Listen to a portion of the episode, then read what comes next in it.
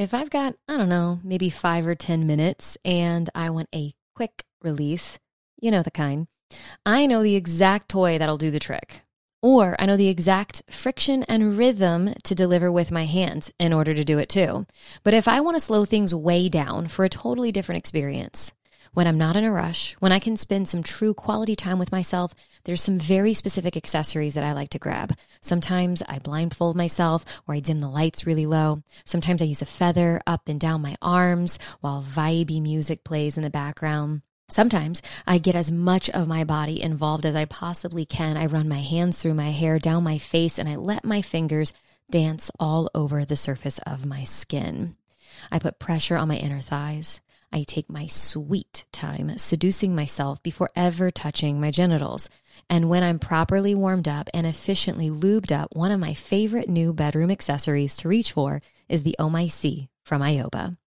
I'm not sure what mechanism is in this thing, but the toy has a little nub that rotates at different speeds, so it mimics the sensation of being orally stimulated. It's nice, it's light, and it's quiet. Sometimes the sounds of my toys can actually take me out of my experience, so a softer, quieter toy is incredibly appreciated. I make sure to take deep breaths as I let the pleasure and sensation build, breathing it throughout my body. And when the time is just right, I pick up the speed of the rotation and I ride a full body wave of ecstasy. This is one of many acts of devotion I choose to regularly deliver to myself. And it's not about what my partner can or cannot give to me. It's about taking time to be with myself in my pleasure, doing anything and everything that feels good for me. If you're looking for a quiet, high quality, beginner friendly, super cute vibe that doesn't actually vibe too hard, my personal recommendation is the oh OMIC from Ioba. See the show notes for details and a discount.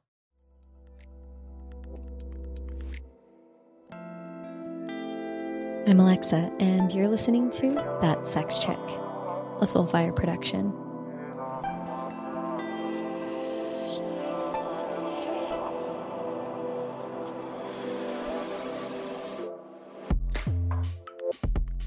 Hello, that sex chick podcast listeners. Bryn here, aka Brinsky, and some of you may know me as Alexa's head coach, also the operations manager here at Sex and Love Co. I've been a guest on this show several times, and I also did a takeover last week where I interviewed my ex husband. And I'm taking over again. Today on the show, I have another member from our Sex and Love Co team to share with you. Her name is Jamie Wilkinson. And aside from being one of my very best friends on this planet, she is a rock star women's coach. She helps women reclaim their sexuality, find confidence in their body, and play with their edges. And this episode definitely plays with edges because we dive deep into her marriage, or more specifically, her infidelity, how she got clear on her desires, and how she also got back into integrity with herself and her sex life. She shares a lot about her own journey back to her body through things like pole dancing, what it's like navigating dating apps, getting into kink, and so much more. I also want to mention I recorded this podcast while on the road traveling, actually, while visiting Jamie, and I just had a chance to listen to the audio. And just going to be a little honest with y'all, my microphone sounds a little funny. Um, kind of sounds like someone is pinching my nose or like I'm underwater. But here's the thing done is better than not done. We are not about to be perfectionists here. And this episode is just too damn good to not put out. So I hope you enjoy a good laugh when you hear my microphone and that you still choose to listen to the show with an open heart. So thank you for being a part of my takeover, Jamie. And I hope the rest of you enjoyed the show. Hello, everyone, and welcome to today's show. I am Bryn one of your hosts for that sex chick. And I'm so honored today to be interviewing one of my best friends, sister wife, team member for Sex and Love Co., and just an amazing human being, Jamie Wilkinson. Welcome to the show. Thank you. I'm so excited. Yay.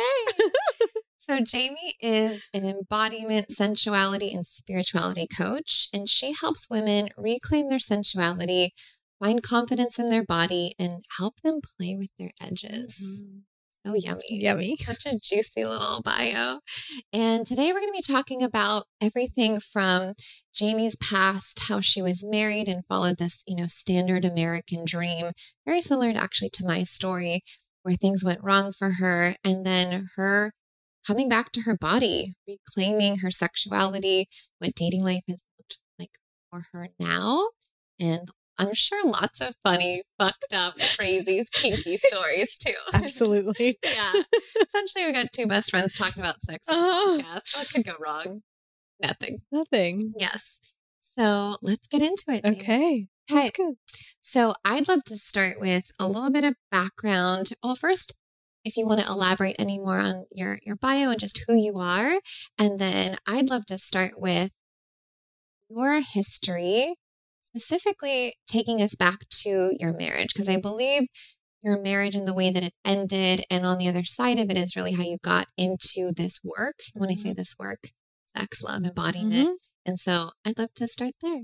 Uh, awesome. That's perfect. I think you really hit everything in the bio, and I'm sure more of it will be elaborated on as I go through my story. Yes. And absolutely, like this journey for me, puzzle pieces keep getting put together. And this has been a huge puzzle piece of like reclaiming my sexuality and my sensuality and where I lost that along the way. Yeah. And it's been a huge piece of my personal development too. Absolutely. It's a huge piece that I think a lot of people are missing. Yes. Yeah. Self included, right? Like this was my journey back to my own body. It started with my divorce. So take me back to said you lost this along the way. Mm-hmm. I'd love to just get a deeper look at behind the scenes what married mm-hmm. life looked like for you and what happened, like how you lost your spark, yeah. and then maybe some things that you did to start finding it before you left your marriage. Sure. It was a lifetime ago. Yeah. I mean, I met my ex husband in college when I was 22. We were married at 25 and you know took all of those steps that we're taught to take that make us that will make us happy in life. And i did all of that you know i i graduated like an a student i went to college found a good man got married and like had all the things on paper and i just felt like i was in a cage. I was in a cage and i didn't know how to get out. I was i had a lot of like really dark turns and dark moments. I, I even remember um when we got engaged and of course we loved each other like i loved him. I of what i knew love was in that moment and at that time. And he you know we talked about getting married and he, we picked out the ring and he proposed. And from even an early age i've always been very connected to my intuition and have largely ignored it. It's not something we learn how to to trust and to cultivate. And I remember him asking me to marry him. And part of me was so excited. And the other part was like, I don't really want to marry this person, but like he's asking me and he loves me. And so, of course, I'm going to say yes. And I think in the back of my mind, or just like even the knowing in my body, was like, he's not really your person, but he's, he loves you. And this is what you get. Like, this is what you get, basically. Mm. So I learned to settle from a very young age. Yeah. Like, even my boyfriend's in high school. So we get married, we do the thing. And, you know, he, he was a safe, good person. And also very different than like my normal type. Like, you know, my, t- I have a very, I have a very specific type. She likes tatted, thick boys. I do. Yes. Big, beefy, tatted, bearded men. I've met all of my boyfriends or par- ex partners or whatever, like in the gym. so, like my high school boyfriends, my boyfriends after, and then other men that I've dated and had experiences with that I'll get into, they have all been an iteration of my father. Um, some sort of addiction alcohol, like some sort of addiction, drinking something, completely emotionally unavailable, that chaotic energy of like are they going to leave me? They're here now. When so when are they going to leave me? Are they going to leave me? That like nervous system like like like there's excitement in it but also fucking major fear. Totally. So like they they all really amplified my abandonment wound and my abandonment issues and I didn't even know what that was until like 3 or 4 years ago. sure. But I know how it has felt. And so they've all like really triggered that and again just been like my dad in different bodies with different names and different faces. Um and they all brought like a a passion and an excitement like that a drug a drug. Like let's it, it they were all my drugs. Like Yeah. i was addicted to that feeling that i was that i felt when i was with them and that like withdrawal when i was not with them. Um and my husband my ex-husband was not like that at all. He was a safe choice and he's a good guy but like so boring. Ugh, so boring. Um, but like everything was good on paper, you know? I knew that he would never leave me. I knew that he would never cheat on me. I never questioned his loyalty or his commitment to me. I mean, I essentially walked all over this poor man. I he was extremely passive, extremely submissive. He did whatever the fuck I said like talk about the quintessential like who wears the pants in the relationship like it was me um and and then like that can go into a whole nother conversation about the masculine feminine polarity and dynamics in a, in in my marriage and how it was so out of balance but like i held on to that unhealthy masculine presence because i felt unsafe and i didn't trust so I had to have some sense of control, which is a false sense of control. But you know, I did everything. I took care of everything in the marriage. Um, I planned things, I led things, I initiated. Um, and he was just kind of like there, you know? He went to work every day, came home, walked the dogs, watched TV and cooked dinner and went to the gym. and like it was great. And like I just desire and crave and want so much more in a life. Um and felt this like too muchness all the time. And he would like straight up say like you're too loud. Stop doing that. Stop saying that. You can't tell those kind of jokes or like you like it would sing around the house and he would be like be quiet and i felt i never felt that i was truly supported in that relationship um i didn't feel truly like seen or heard and he came from a very traditional family raised in a very small town you get married when you're 20 and you start popping out babies Yeah. and I was literally the fucking opposite of everything that his family stood for. And I stuck out like a sore thumb. I mean, I stick out like a sore thumb in my own family, and I'm from Boston. Like I'm from a city. Mhm. Um, so imagine like bringing me to this this small like cow town in the Midwest. Uh, like his family was like horrified. What do we do with this woman? They literally, he didn't even know what to do with me. Sure. Um and in some sense like I didn't even know what to do with me because I hadn't come into my own yet. I was still trying to figure out who I was. So like how do you expect two young kids in love to like navigate a life when you don't even like we don't even know who we are? We don't know what we want, we don't know what our values are, we don't know what we desire. And I felt like I kept growing and that was my desire to do and he wanted no part of it like none. Um so i went through a major like even very early on in the marriage like went through some major periods of darkness like What did those look like? oh okay We're going there. we're going there It's a show that we talk about sex, so yeah darkness is definitely on the table. Yeah. And I have, I know, like, you know, we talk every day and I've shared some things with you. Like, I have stories and things that of a, of a woman that is unrecognizable to me today. Of, I basically lived a, a double life. Mm. And like, I share these things now with no shame, no guilt or anything. And like I will like if I share something with someone that someone that knows who I am today, they're like, Are you fucking kidding? fuck? Like literally what the fuck? Yeah. Who are you? or who were you? Um Yeah.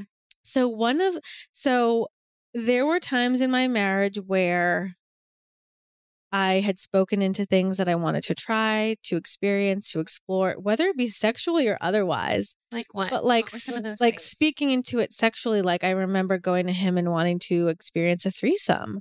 Like I would love to invite another woman to play with and experience that with you and was shut down immediately. Like At the time of your marriage, because I know now you identify as bisexual, but is Mm-hmm. that something that you would say that your partner was aware of or that you attracted, that you were attracted to women? absolutely not. Yeah. No fucking way. Mm.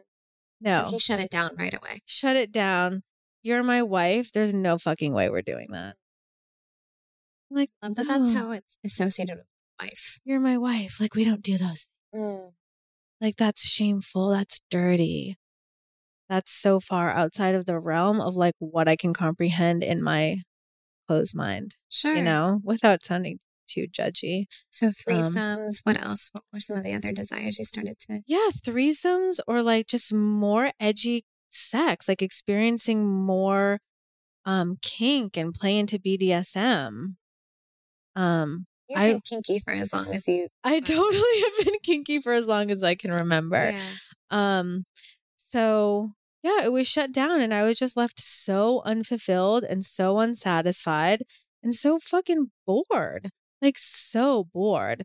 Um and to, and I'll go I'll backtrack a little bit, but towards the end of my marriage and we were together for we were married for almost 8 years. Okay. Towards the end of my marriage, I felt like a caged animal.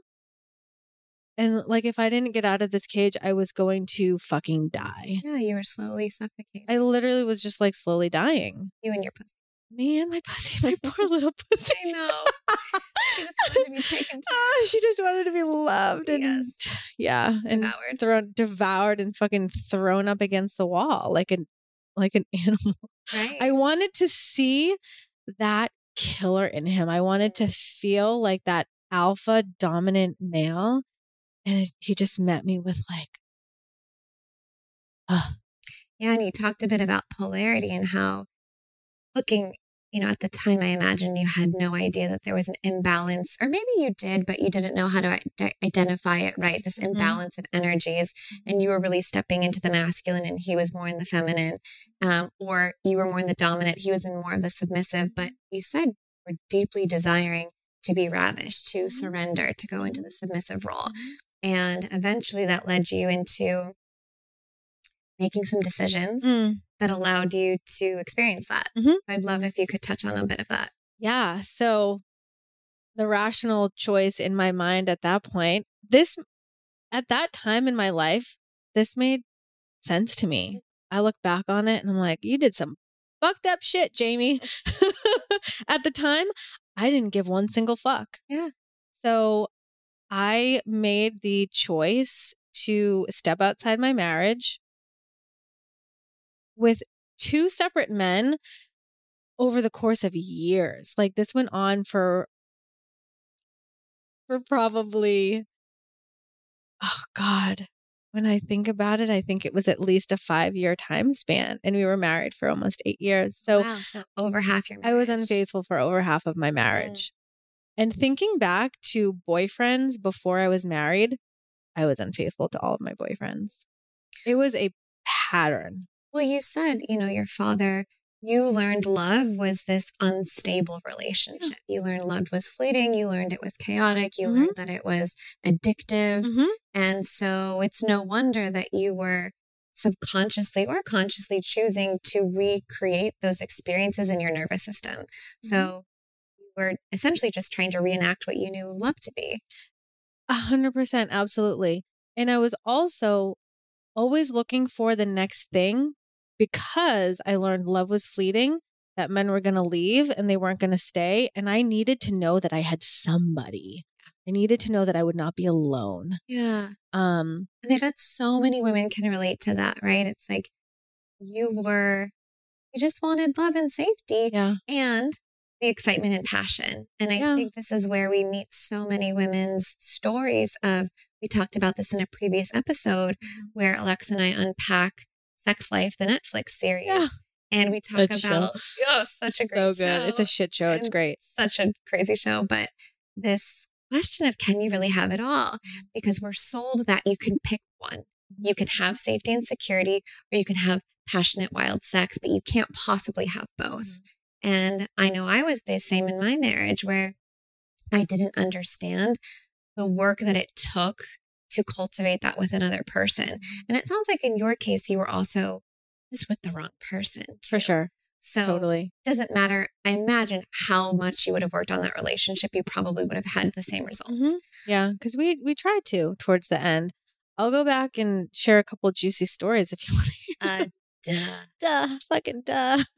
Fuck us up with some juicy stories. So the first guy that I met that I had um oh, the sound the word affair just sounds so gross to me, but like I don't know what else to call But We had extramarital- we had dirty fucking kinky sex. Like we met at the gym. He was this big, he was a bodybuilder. He's he was like this boy. thick alpha thick boy. Ugh. Was this thick alpha tatted um guy. And we started seeing each other and he knew 100% that I was married. And it sounds like he was everything that your husband wasn't. Absolutely. Which, when I strayed from my marriage, I did the same thing. I Mhm. chose a person who was the total fucking opposite. Total opposite. So Total opposite. Swung to the other end of the spectrum. complete other end of the spectrum and we would have the dirty delicious sex like he he fucking he was like a beast he Mm. was like a fucking beast and he would just like have his way with me Tell and more. do whatever he wanted and I fucking let him and I loved it. And I would so he lived in the city and I would I worked in the city so like I would go like during like around lunchtime I would meet him at, at his apartment and he would just like fuck me for hours like cra- like I could not leave his apartment in the state that he left me because I like my makeup was off like my hair was tangled in knots. I looked like I had been fucked for four hours, just like just it was the best. And it was so fun. And then like I would literally have to put myself back together before I could leave and like shower. And I just like my whole body just like smelled like him and smelled like sex. Mm. And that is like the most delicious. you know, you like walk into a room and you're like, someone just fucked in here. like, yeah. I'm ovulating, and everything you're saying Same. right now is just making me wet. I'm thinking, I'm like, I could really use uh getting fucked like that right now. Right? Um, so we would have encounters like that, and he would, I mean, he would fucking pull my hair. Really, he would choke me. He would, yeah, do, we would just do all sorts of like kinky. We never like negotiated any sort of scene. It wasn't like, oh, we're we're like in the dom and sub type of role. I wasn't even like aware of that at this Mm. point. This was like ten. God, this was like over ten years ago Wow. We were very much in that energy dynamic. I Mm. did whatever he fucking told me. Mm. He would call me baby girl. He would like buy me things.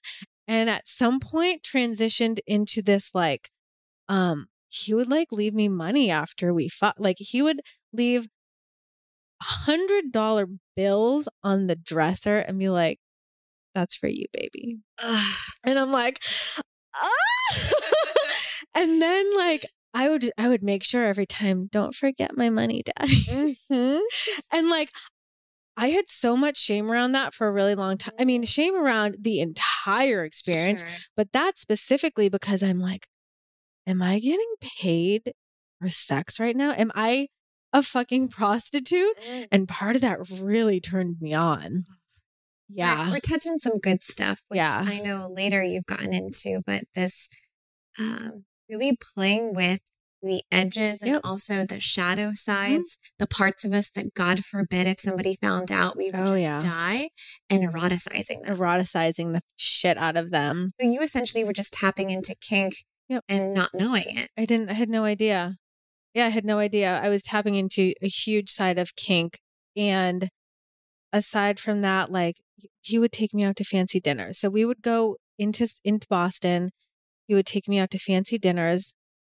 Meanwhile, like my husband is either at home or at work. I, I didn't, ca- I didn't care. Was there a part of you that wanted to get caught? Yes, 100%. That became more and more evident as time went on, too. But I felt like this fucking queen. Like, we would get dressed up. He would take me to fancy restaurants. We would, there were times where he would like rent really fancy hotels for us, and it felt just like luxurious and like opulent. And I'm like being fucked by my man. And then there were other times where he would rent these like fucking roach motel. They were disgusting. I felt like so turned on by it. And also, I need to take a shower because I don't know if these sheets have. But like, we would fuck in these dirty, nasty, grimy, where people would go and like fucking do meth, mm. like hourly rate hotels. Like, mm-hmm. you go f- to fuck or do drugs and you leave Yeah. and he would fuck me in them.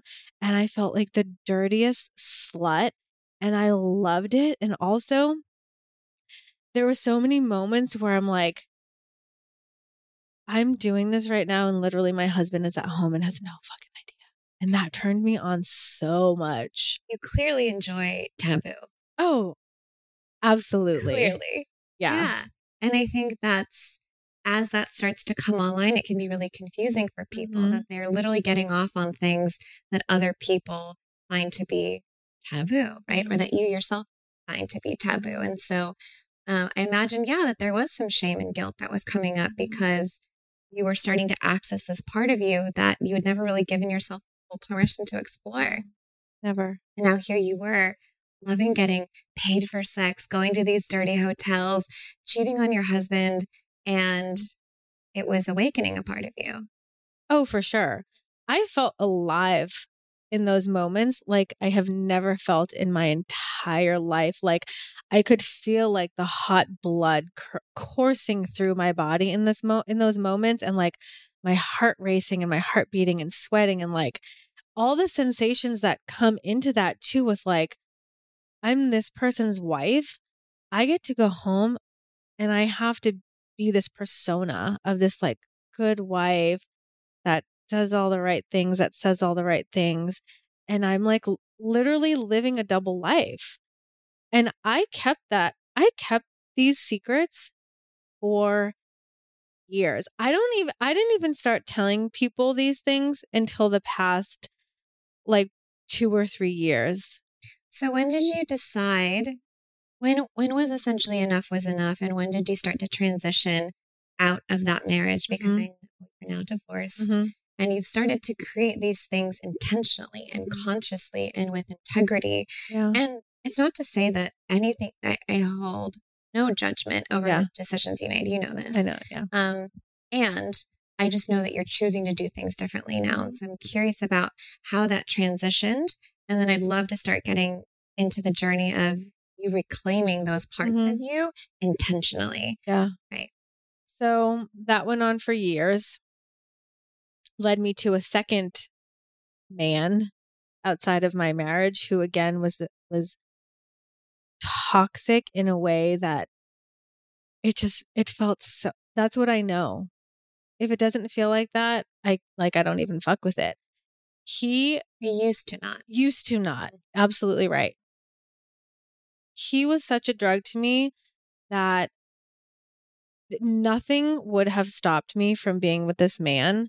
And that was the point that I was like, I hope my fucking husband finds out because I'm not separating myself from this person. Wow. So eventually it just got, I mean, shit just started to hit the fan. Um, my husband, my then husband came on to like text messages, Facebook messages, and this was a man that I worked with. So I was seeing him every day. We were spending a lot of time together. I was outside of the house a lot. um, he started to question and confront me, and I fucking lied about everything. And I deep down he knew and just didn't want to admit it, you know? And we had we actually had that conversation several years after we got divorced. After I started doing a lot of healing work, I reached out to him to share with him my truth. Um and so anyway, back to your question. Um yeah, things just started to go even more south and it was something that I could not I couldn't hold anymore. And I wanted him to find out and he did and again, I kept lying. He he we ended up separating. I moved out. Um he followed me one night. This is like shit that you see in movies. Truly. He my when I say he, my then ex-husband followed me in his car because he knew where I was staying. Um saw me with this other man. You were separated at the We were technically yeah, we were separated. We were still married. I was just living outside of the house um followed me saw me with this man walk into a, a ho- i lived in a hotel for a month and then i got my own apartment um he saw me walk into the hotel with this guy called my cell phone my whole fucking body went into like this fight or flight response because he's like i saw you walk in there with so and so i'm outside in the fucking car you better fucking come down here Which is interesting because that's the response you were technically chasing by Mhm. going into all of these different mm-hmm. experiences with other men. Yeah. And then finally, I lost so much respect for my ex, for my husband because I continuously lied to him and cheated on him. And he would ask me about it. And I'd be like, I don't know what you're talking about. And he'd be like, okay. Yeah. And I was like, bro, You So wanted in- to be claimed. yeah, I wanted to be claimed. And so he said, Give me your fucking wedding ring. We're done. And I handed my wedding ring over to him like it was a fucking Cracker Jack prize. I gave it to him. I walked back into the hotel and I still, so I've done a lot of healing around this to get to where there's no charge for me to talk about this, but I can still see that scene in my mind in the way that he, my ex husband, I literally shattered his whole entire fucking life in that moment. And it's heartbreaking. Sure. The pa- I caused, you know, the pain that I brought forth into that relationship because I didn't know what the fuck I was doing. And I just I walked I walked away. And it and even then it didn't end. We went around for another year in circles of trying to make it work.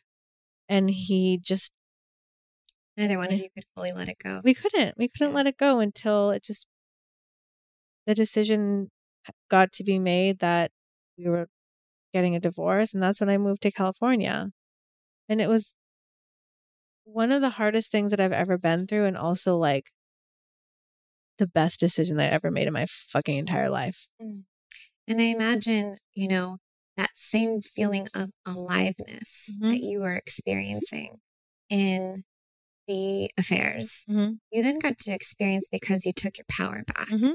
Yes, you uh, were able to just access this part of you that was empowered and alive and embodied in a different way.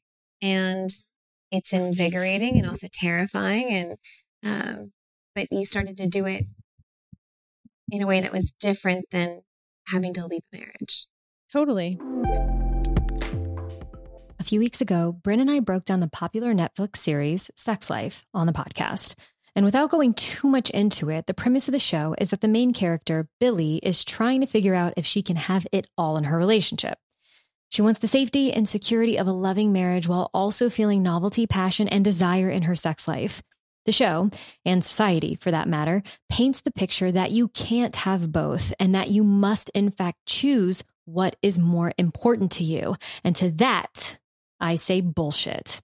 I'm literally in the business of helping all of you have it all. You don't have to choose between love and desire. And we, Sex and Love Co. and I, really believe that. You, my love, get to have whatever flavor of sex, love, and relationship feels best for you. So whether it's a voice in your head or a fictional TV series telling you that you have to settle, I'm here to tell you that you fucking don't. My team, Sex and Love Co. and I is fired up and ready to support you in building the sex and love life you have always dreamed of and desired. When working with one of my coaches, we'll support you in diving deep into your sexual exploration, getting clear on your desires, building your confidence both in and out of the bedroom, and learning how to communicate all of this in a safe, effective, and healthy way. If that feels like something you're being called to do, this is your personal invitation to fill out an application to work with us. Once you do that, you'll jump on a connection call with one of my coaches, ideally the perfect coach for you, so that they can learn a bit more about you and your goals. If you're ready to claim an epic sex life and deeply fulfilling relationships, then we can't wait to work with you. Head to the show notes or visit www.thatsexchick.com forward slash work dash with dash me to apply. So, what did this next chapter look like for you? Because you you went through some really dark times and you Mhm. started to also come online right like Mhm. you you saw the parts of yourself that were super suppressed um and i imagine too because part of the work that you do and the work that you help women with is getting back into the body Mhm. and i imagine that during this time and period of your life where you were with your ex-husband but you were sleeping around and lying about it that there were physical symptoms that started to Mhm. manifest Oh, yeah. Yeah. I was holding on to so much anger and resentment and grief and sadness. Um, I, I struggled with severe, when I say severe, like debilitating, like I can't move for a week, back pain Mm. for years, years and fucking years. Um, and there was such a sense of freedom after I left that marriage because I could finally di- rediscover who I am, what I want, um, and get back in touch with just coming home to my body and coming home to myself and my desires and my pleasure. Did your back And- pain disappear when you left? So it didn't fully disappear, but as I started to do a lot of emotional and somatic work, um, it started to disappear. And I was like, what the fuck? Mm. I held so much in my body, so much in like in the pain body.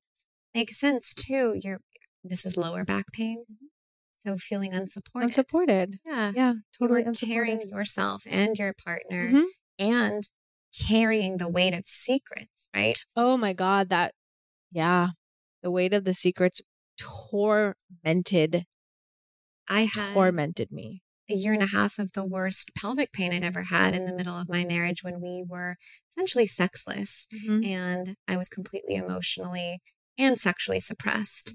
And then I look back and I'm like, well, fucking duh. Yeah. So, you know, in those moments, you don't recognize, I, I didn't recognize, and I know you didn't recognize that this was so connected to emotional work. Yeah. Um, but fast forward, you start doing, like you said, emotional healing Mhm. and somatic healing. Mhm. And I'd love to talk a little bit about you unpacking all of the stories and the things that um, kept you in that somewhat toxic cycle, right? Of cheating and also chasing unavailable men and Mhm. um, how did that start to shift for you? Hmm. Oh, where do I want to go with it? There's a lot. There's there's so many layers there. Um, because I lived my entire life with having really poor examples of what love is and what a healthy love is. I didn't even know it was available to me. Um, so yeah, I started to do a lot of like emotional, emotional and somatic work, inner child work, a lot of um you know, I worked with spiritual life coaches. I started um, experimenting experimenting with psychedelics and doing retreats and really getting into that space of healing. I mean, that's how we met. Mhm. Um, that was a huge transformational time frame in my life of really unpacking why am I like this? why do I do these things? It's a powerful place to be. yeah it's it's it's a it was a very powerful and empowering place and also like to have to get to look inward in yourself and actually look at no one wants to admit the f- the shadows the darkness, like the demons that live within us, taking a look at those is fucking scary. And it's also really freeing and empowering. Once I started to do that and understand, like, okay, it's my, it's, it's not my fault of what happened to me like you know my my parent my parental relationships and things that i went through with my parents it is now my responsibility to heal that because mm. otherwise i'm going to keep causing havoc not only in my own life but anyone that i get into a romantic partnership with i'm yeah. going to cause a fucking shit show mm. i had no business trying to be in a relationship doing the things that i was doing yeah um what I came to learn about myself was that all of those actions came from a deep sense of unworthiness and like self hatred. And that, I mean, that's a whole nother thing of like where, where the self hatred came in with how I treated my body. But I never felt, it was like, I'm either too much and on the flip side of that, that also means like I'm not good enough, mm. which is like a weird dichotomy. Yeah. yeah.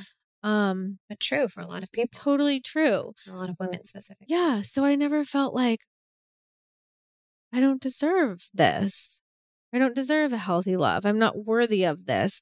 All of these actions are showing me that like I don't get to have these mm. things because these are what I have known. Yeah. And then this, the huge like acceptance piece. I did a lot of forgiveness work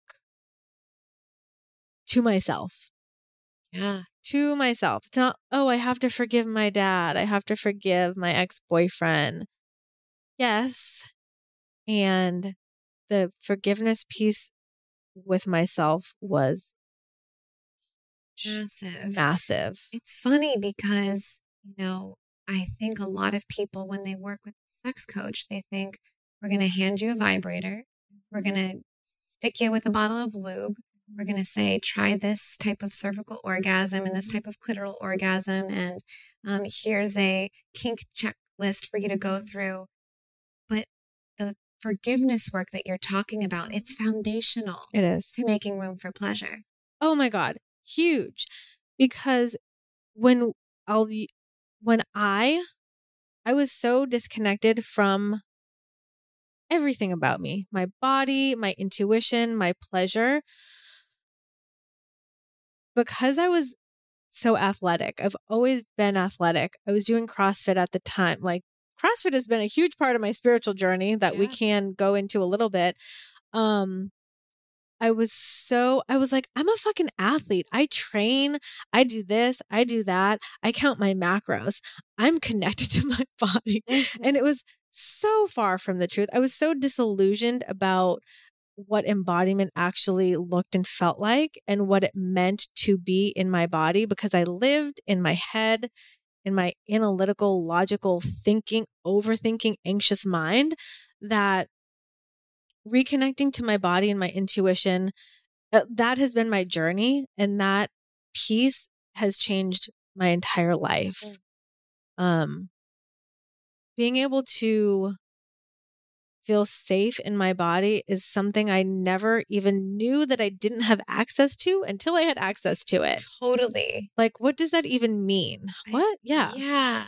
Yes. So powerful. It's so powerful. So now being able to tap into that and feeling that safety, a huge piece of why my chronic debilitating pain went away is because I started to be able to access the piece of feeling safe within my own body, not having to leave it, cause it pain.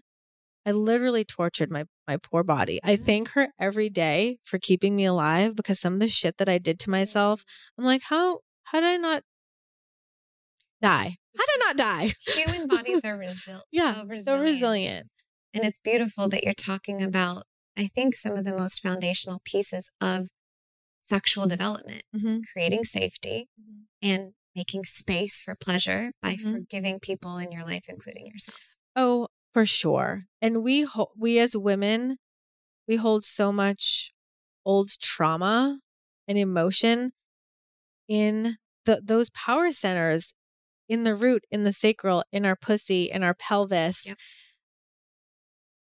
Forgiving ourselves for what we've allowed in the past.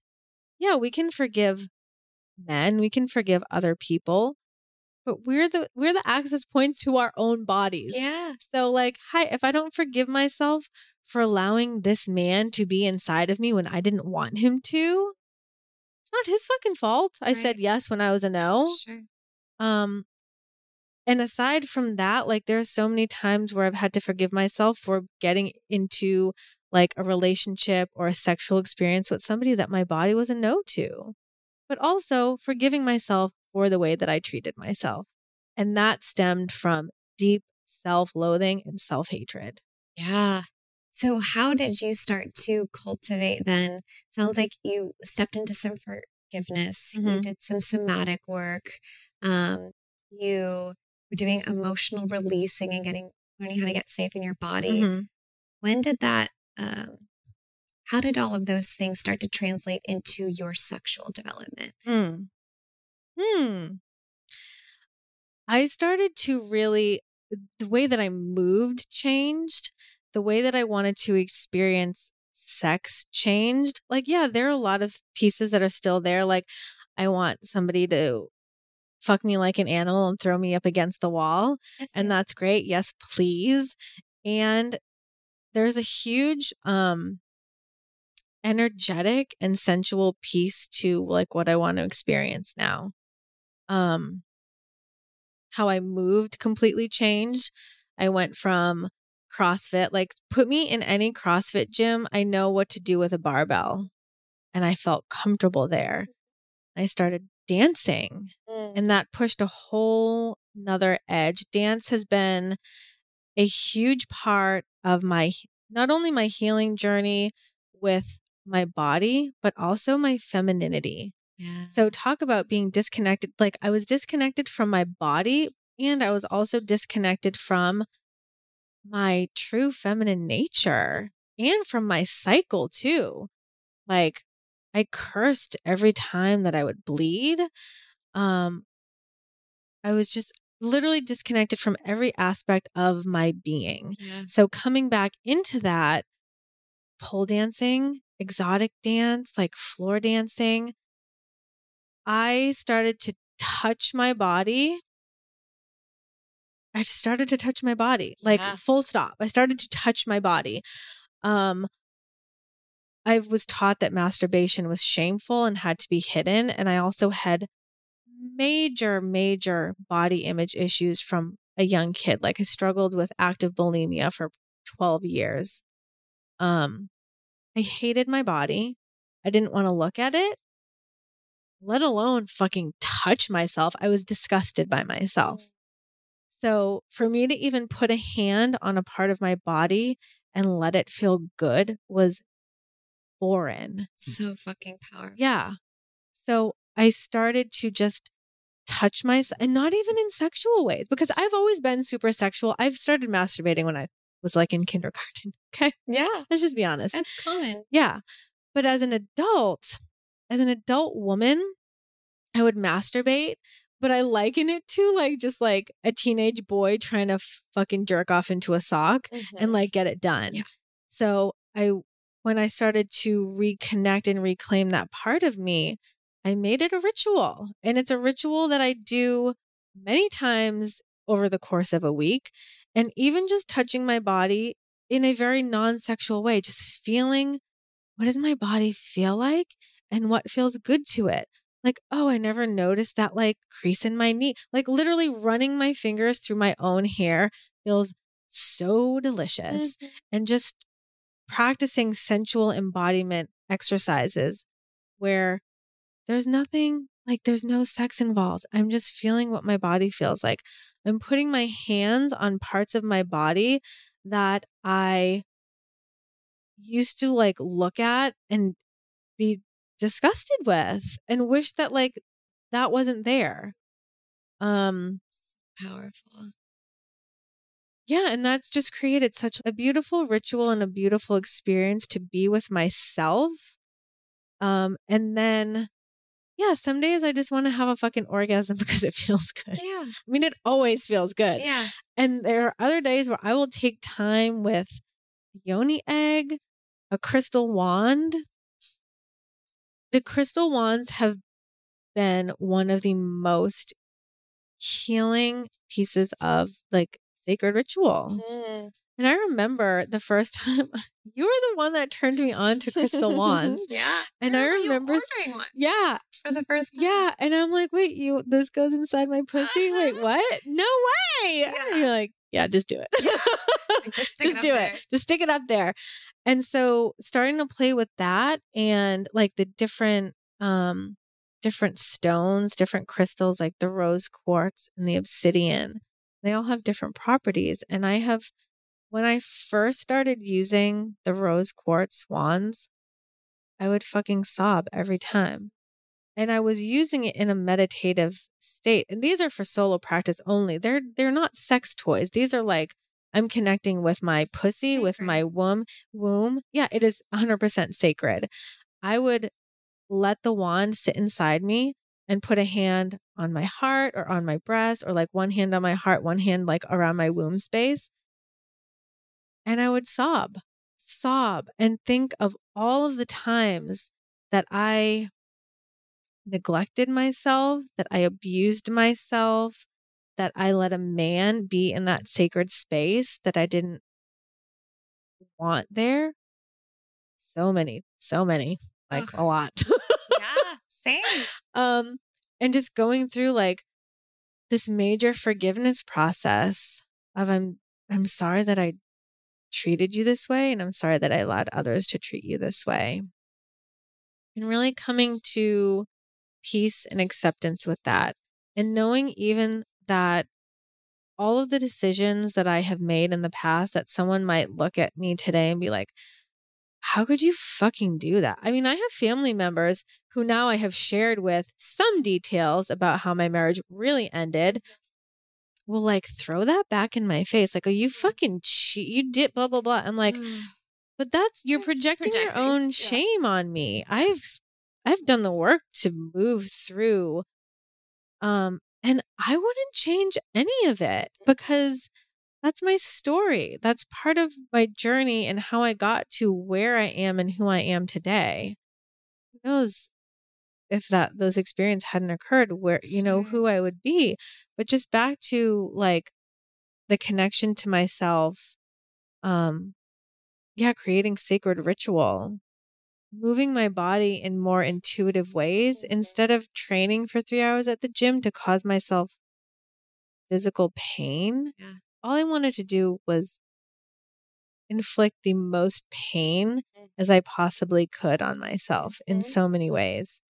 Um, when I stopped, I chose to leave CrossFit, which is like a whole identity fuck in and of itself. Yeah. When I mean, you know, used to own a CrossFit. yeah. I left CrossFit. Um, my entire life changed when that happened. And I started moving in more intuitive ways that brought me to pole dancing. Um, that has connected me to a piece of my sexual power that I didn't even know existed. Mm. Nothing turns me on more and makes me feel more fucking sexy than putting on a pair of six inch heels, like fishnets, and going and twerking and shaking my ass and dancing on a fucking pole for an hour. Y'all need to check out her Instagram. This woman posts the sexiest, like most delicious slutastic Oh, videos. fantastic. They're so so good, and I just love listening. There's I got like a thousand pieces Mhm. of that journey that I want to touch on, but Mhm. I'll try to summarize. So okay. what I loved that you touched on specifically was I think everything in that last share was specifically around journey from self-hatred to self-love and how none of this sexual empowerment would have been possible had you continued to choose your actions from a place of self-hatred mm-hmm. you were choosing things like bulimia and and when I say choose, I use that word loosely because they weren't necessarily choices. This mm-hmm. was a lot of subconscious things happening, but a lot of self destructive behaviors because the foundation was I didn't love myself. And now I'm just so impressed by what you have created in your life. And I've seen your dedication to ritual because we send Voxers to one another where you're like, hey, bitch. I just spent three hours in my bathtub sobbing and coming and like manifesting and to go from like where you were Uh-huh. to who you are today it is just really powerful Oh, thank you. it reminds me and i imagine the people listening that no matter where you are at like this self this level of self-love this level of self-embodiment this level of Mhm. pleasure is possible for anyone Mhm. you can be acting from a place of total self-destruction Mhm. and at any time make a decision that enough is enough and it's time to change and that's what you did Mm-hmm. Yeah. and it's not to say that it's all fucking sunshine and rainbows Oh no, so i'd actually love to shift into okay mila uh, so my little friend Jane, one of the things you'll see on Hi. Jamie's Instagram is her delicious pole dancing videos and her adorable Frenchie. But Neela, I'm gonna need you to stop tap dancing, my darling. She's just like walking around Uh-huh. in circles. Like, mom, mom, what you doing, mom? yes. She's like trying to eat the cord. Yes. She's she's doing the best she can. Um, so one of the things I'd love to shift into last to like really round this out is being able to talk about what your sex and dating life looks like now. Now that you've done the work, now that and, and I say done the work, it never ends, right? Never. I think you and I can both attest to it is never done. You just go deeper. Um, but now that there's a stronger foundation of self love and of pleasure and of embodiment, what does sex and dating look like now? God. Well, I'm single. I'm just throwing that out there. If there are Uh-huh. any thick boys that want to conscious woman with a juicy ass, Uh, the juicy. I'm single. Her- I I have seen it. I have grabbed it. I have bitten it. yeah. You I've definitely have. it. Yeah. oh gosh, it's like uh, it's a fun place to be in and like we joke about our, you know, dating and the dating apps and relationships all the time. The way that I approach relationships and dating now is so different and like I'm so much more picky and I get to be, you Yep. know, um because the standards have been set really sounds so fucking judgmental. I settled a lot in my past. So, judgmental. yeah, Yeah. You love yourself now. I love myself to a whole nother level before, and I'm still human. I still am, I'm still human and I'm still learning. Mhm. Like, there are, there have been times recently, which, you know, you know, every fucking detail of my life where there have been certain men that I've engaged with that I'm like, oh, is this another lesson? I thought I was done. No, no, you haven't. So Mhm. here it fucking is again in your face. And how do I choose differently? Yeah. Whereas before, I may have gotten into a relationship with this man and been with him for three years and hated my life. Mhm. And now I just I shift and move through things much faster. Yeah. Um I desire and would love to be in partnership. And I'm enjoying like having fun and playing. Mhm. I really, really am into a lot of sexual exploration Mhm. where I imagine I've explored and experienced more than most women. And I have only scratched the surface of what is available and what I want to experience. Yeah. Like there's a whole world out there that I have just started dipping my toe in that I want to literally dive headfirst into. It's kinky as fuck. It's kinky as fuck. Like I love exploring with women. I was exploring with this married couple a few months ago and we had some really juicy experiences. And that was f- oh, that was fun as fuck. Um the threesome you never got to have when the you were married. threesome I never got to have when I was married. And that was like the first real conscious threesome because I've had other ones that were just like drunken nights, let's go back and fuck. And then the the the woman was like pissed at me because her husband was into me. I'm like, that's the whole point. You guys wanted to have sex with me and now you're fucking mad Yeah, because your husband wants to fuck me. Like, Uh-huh. what do you want me to do? yes. So knowing that, going back to the like integrity piece and Mm. how I approach relationships and sexual experiences now is that communication has to be there. communication is a huge piece to making this whole thing work and integrity. Yeah. I am not going to fuck with you if you're married and you're not telling your wife. I have been approached by men who thought that for some reason I'd be okay with them being married and their wife not knowing. Yeah. I will call you out so fucking fast. Don't go there with I me. I watched it happen. Yeah. You you closed the loop because again, the level of self-love hmm was so great that you recognized right away. Also, the connection to your intuition. Mhm. You knew something was off. hmm Whereas, you know, Jamie 10 years ago may not have even been able to pick up on that. Whereas now it was like you sensed it, you picked up on it, you called him out on it, hmm and then you closed the loop. Yeah. the next. and just I'm such a different woman that I was. I mean, six months ago, let alone five years ago, whenever I was married. But that integrity, integrity is one of my highest values.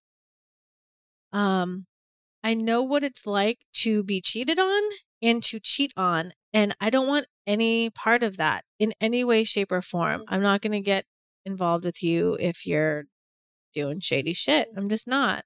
And I hold myself to that standard. And the decisions that I've made in the past are things that I would never choose right now. Right. Like, I want to be with people that are in integrity, that know how to communicate, that, yeah, if you're married and you're in an ethically non monogamous relationship or open or poly and you want to explore, fuck yeah. Yeah. You have to be at a whole nother level in your relationship to even be able to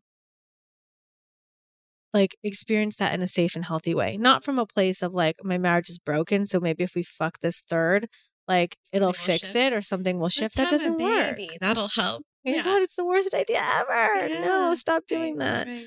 Um so yeah, dating's dating's fun and interesting. I've noticed I mean, obviously we we've talked about this. I've noticed a huge shift in how men um respond to me even just over the past few months. Yeah. Like, wow. I've had so many stories of like being unlovable or being unworthy or not being pretty enough or skinny enough or whatever that like men aren't into me. And I I I've been re- it's been reflected to me many times by people that are friends or that I've just met or or whoever that like I'm so confident the way I carry myself, the way I speak, the way I'm confident in my body. Um how can you ever like you're so confident. How could you ever like be um afraid to date or afraid to approach a man? And it's like I'm still fucking human. I was out to dinner with a girlfriend the other night. I was telling you this. I there was a waiter at the restaurant that was so hot. Oh my god, it was so hot. He was so yummy and delicious. Let me guess. He was um, with a beard, tattoos, and muscular. How did you know? Oh my god. He was yes, yes to all of those. And I was like, you know, we made eye contact. He smiled at me. And he wasn't our waiter. He was like just, he was a waiter in the restaurant. And I was like, I want to give him my number. And I thought I was going to throw up. yeah. I wrote my number down on a piece of paper and wrote him a little note. And my, like, I was like, I'm either going to puke or shit or both. we need to get the fuck out of here. Yeah, like so I went, I walked up to him and I gave him my number. And this again, this is like pushing a huge edge. It's like an edge for me to do that. Mm-hmm. And I gave him my number and then I literally was like, we gotta go. We gotta get the fuck out of here. Um, but it's just so funny knowing that like I can be so confident in so many ways when I'm dating and with I'm when I'm with men. And something is silly. I just like felt like I was a high school girl, like writing a note to a boy that I liked in class yes. my whole body was fucking tingling and my heart was racing. I'm like, oh god, what if he doesn't The pussy The butterflies. pussy butterflies. The And I'm like, what if he doesn't text me or what if he doesn't find me attractive? And it's like, so what? It's fine. It's fine. You will be fine. I will totally be fine. And I get to continue to practice these in myself and like play with that, like play with that edge a little bit and play with that fear. Fear of mm-hmm. rejection is real. I don't care how fucking hot you are. Totally. And you you named, you know, in the beginning of the episode, essentially starting to eroticize some of your shadows. Mhm. And I think this is another part of it, right? Like eroticizing being rejected, right? Mhm. Like finding pleasure Mhm. in the like high level of discomfort of Mhm. rejection. Like Uh-huh. it's just it's it can be delicious Check. if you're doing it Yeah. intentionally. And exactly. Yeah. As long as if it's done with intention, fucking ignore me. You want to make me wet? Ignore my text for two months. but watch all of my Instagram stories. Uh-huh. That gets me turned. that gets me turned on to a whole nother level. And like, I'm joking, and Yeah. you know, like it's my big. It's like a wound, but I'm like, oh, But there's Yeah. a way to do that now in a relationship where you get to be actively turned Mhm. on. So let's say you start dating somebody and they know that this is a kink of yours. Mhm. They can um essentially like edge you, get you right up to the brink of Mhm. orgasm, leave for like 30 minutes, pretend they're doing something way more important than you, Mhm. leave you just like dripping wet and Mhm. wanting more Mhm. and then text you that they like forgot that they have to go pick something up. You know, there's like all of these layers to it that now that you you have the sexual development, you have the sexual education, Mhm. you have the foundation of love, you have the foundation of safety. Mhm. We get to take these things that used to ruin our lives and now find. Pleasure in them. Mhm. And I think you're beginning to discover all of the ways in which you can do that. Oh, to- totally. Like eroticizing our wounds. Yeah. Tie me up and leave me for 30 minutes, and I'm just like laying here waiting. Yeah. Oh my God. Yes. It makes me so mad and also turns me on so much. Yes. It's like, wait, are you coming back? Are you coming back? Come back, Daddy. Come back, Daddy. Ah, come back, Daddy. Don't leave me. Jaime and I have a fun thing where we just add daddy to pretty much Everything. everything. Uh huh. Yep. So It makes everything better. wherever we meet a guy, we just put that word and then daddy at the front of it. so we have plant daddy, we have rope daddy, we have Rope- pole daddy. Yeah. Anywhere we meet a guy, like if I meet a guy to gym, gym daddy. Gym I met a guy in pole class. He's pole Pole daddy. daddy. Um, there's something. There's Fire something, daddy. Fire daddy. Fire daddy's my favorite. There's so many daddies. there. There's endless daddies. Sports daddy. Uh-huh. What other kind of daddies have we had? Many more daddies to come. Oh for sure. yes. Mhm. Even the course we're in, we're both taking um, a feminine embodiment course Mhm. with John Wineland. Ugh. We have John Daddy. Daddy, He's my. John is John. John has taught us some things. He's taught us some things, and I would do anything that man told me to do. Any like anything. because there's there's confidence, there's presence, there's Mhm. dominance. Oh yes, all of the it. things that you were originally craving in your marriage that Mhm. you didn't understand how to identify that you Mhm. now know these are the parts of a person that I desire to crave. And the best part that this course has really taught us is how do we become the women that we desire to be that will evoke that in a conscious partner? Mhm. Because here's a piece that I named conscious intentionally, because you can be the best fucking highest sexual empowered version of yourself. And if you're with the wrong person, you're not going to be able to evoke shit. But if you have somebody that you're like, fuck yeah, I choose to do this dance with you, whether that dance for six months or the rest of your life, if you are working on yourselves and you are owning your truth and your embodiment and your sexual practices and you're taking care of yourself and you're you're doing your crystal wand practices and you're having your sacred tantrums and you're going to pole dancing class those are the parts of you that are going to bring out the best in him or her right whoever you choose to Mhm. partner with Yeah. and so it's been cool to witness that i think in both of us and i think that's really, really connected us as we've been on eerily similar paths. Very eerily similar. That's why I'm convinced that we shared a womb in a past lifetime. 100%. Like 100%. twins. Yeah. egyptian sex priestess. Oh, fuck yeah. Yeah. We totally were. I isis and mary magdalene Yes. Oh my God. Yeah. love it. Um, amazing yeah. And uh what I was gonna say, add to that too, is like this is not just all about going to dance class and sticking a crystal in your pussy. I have spent many fucking days in tears, Yeah. sobbing, crying, wanting to rip my hair out, crawling around on the floor, like rip like my soul being ripped out of my body and my heart being ripped out of my chest. Here's another kink. That's my favorite fucking part. yeah Yeah. because again so there's so many layers to that but Mhm.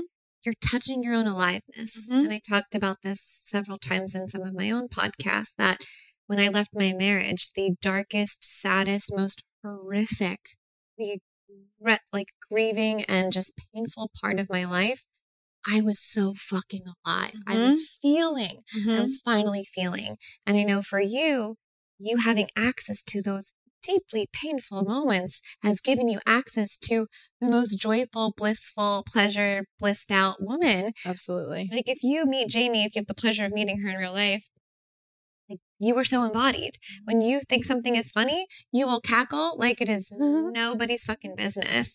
But you also go to the other side of like if you're in pain, you will touch that pain fully.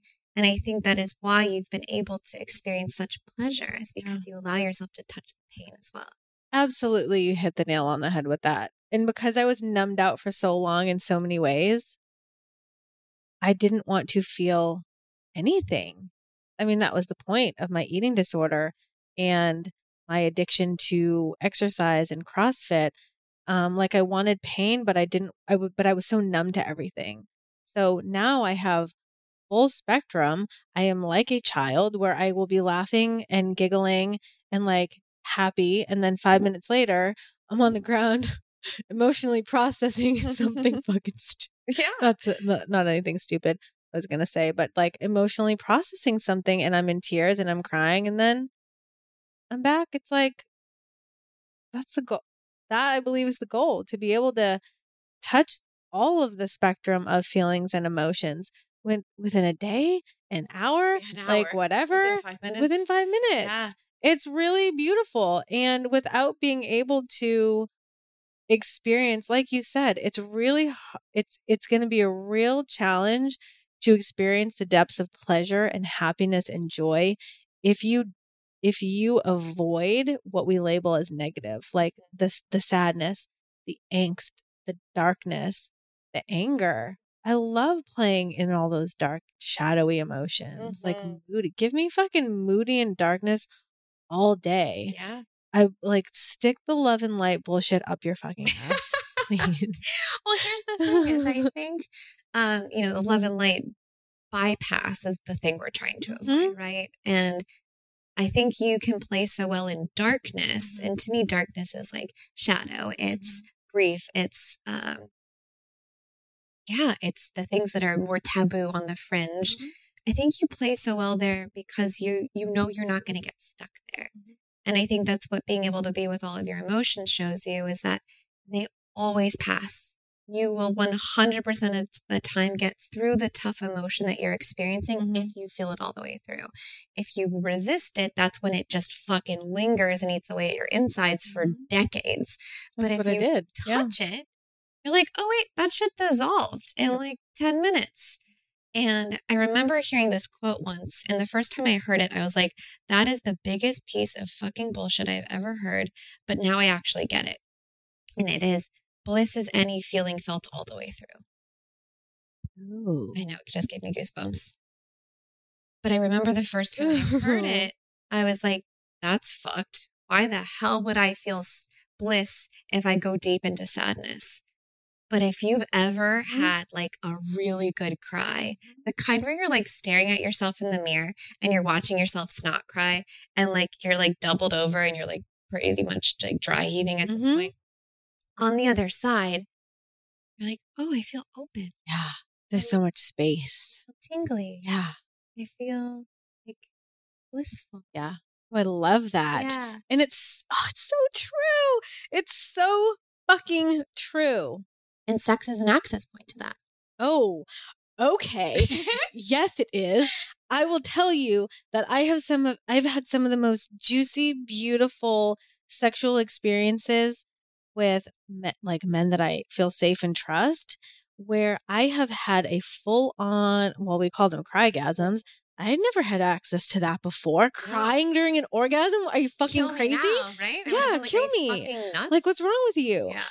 Those are the best. Now I'm just riding dicks.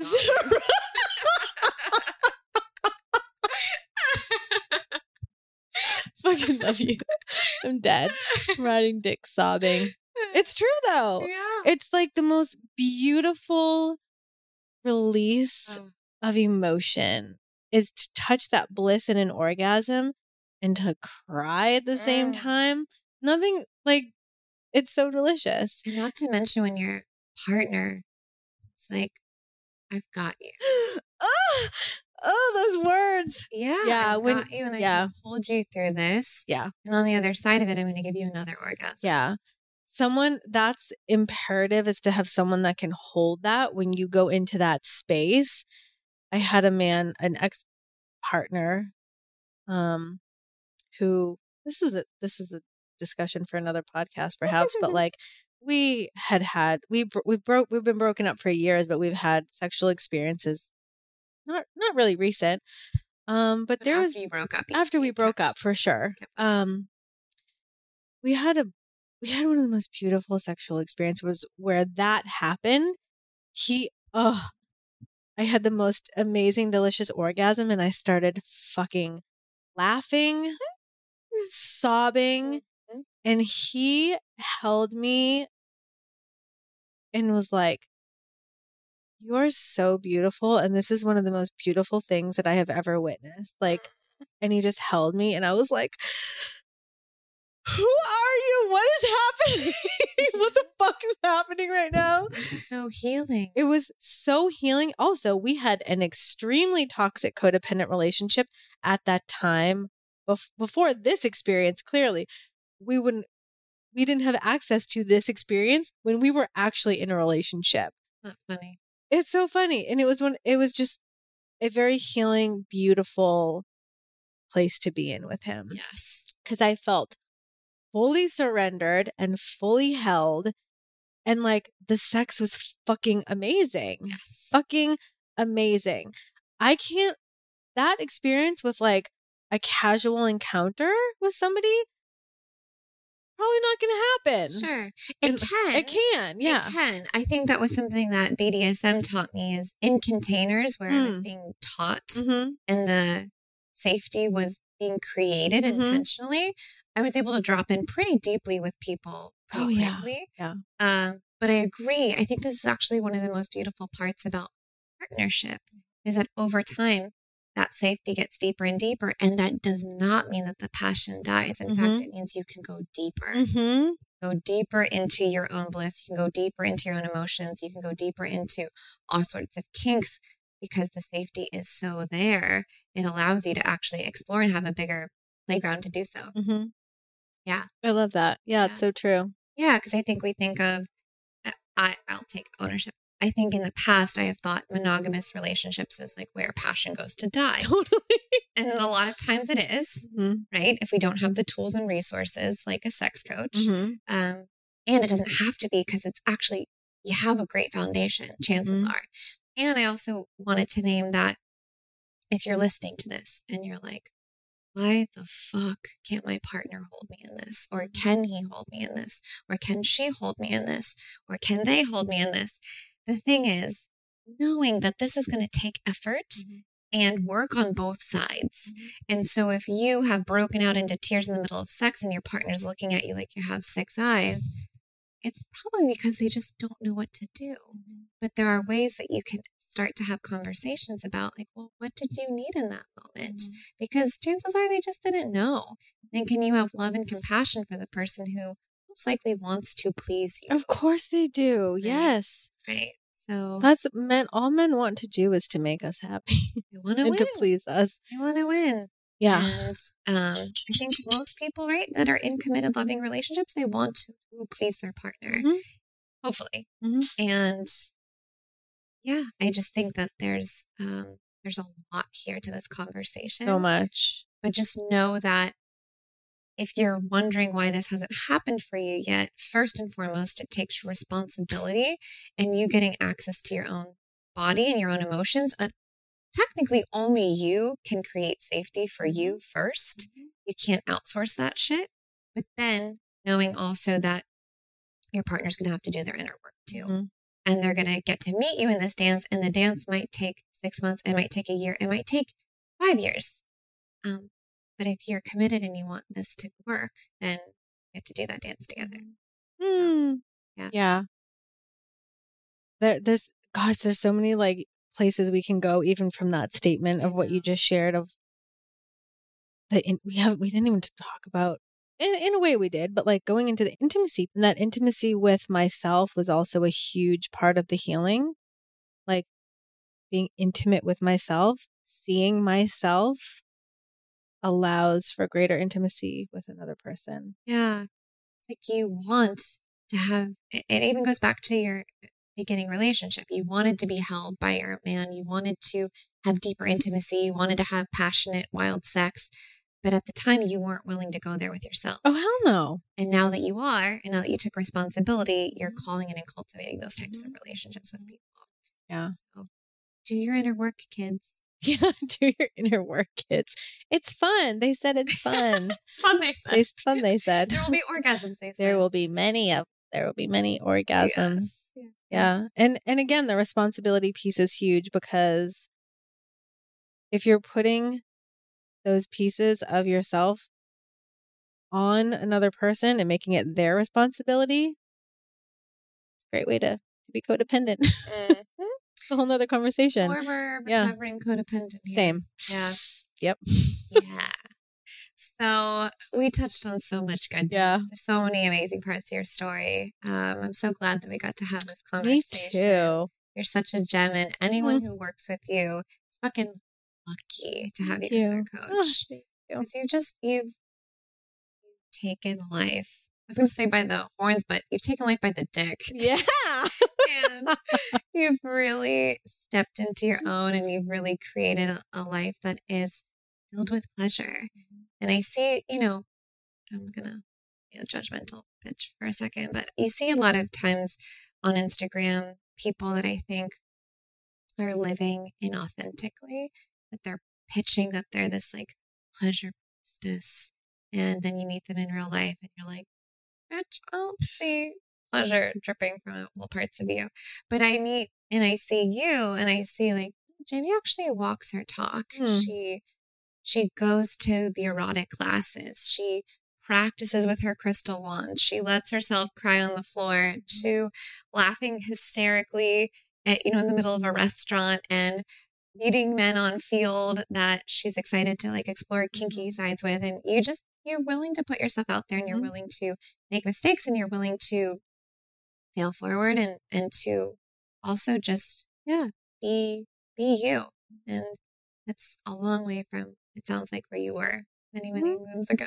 yeah yeah So i love how you yeah honor you and thank you you're so welcome.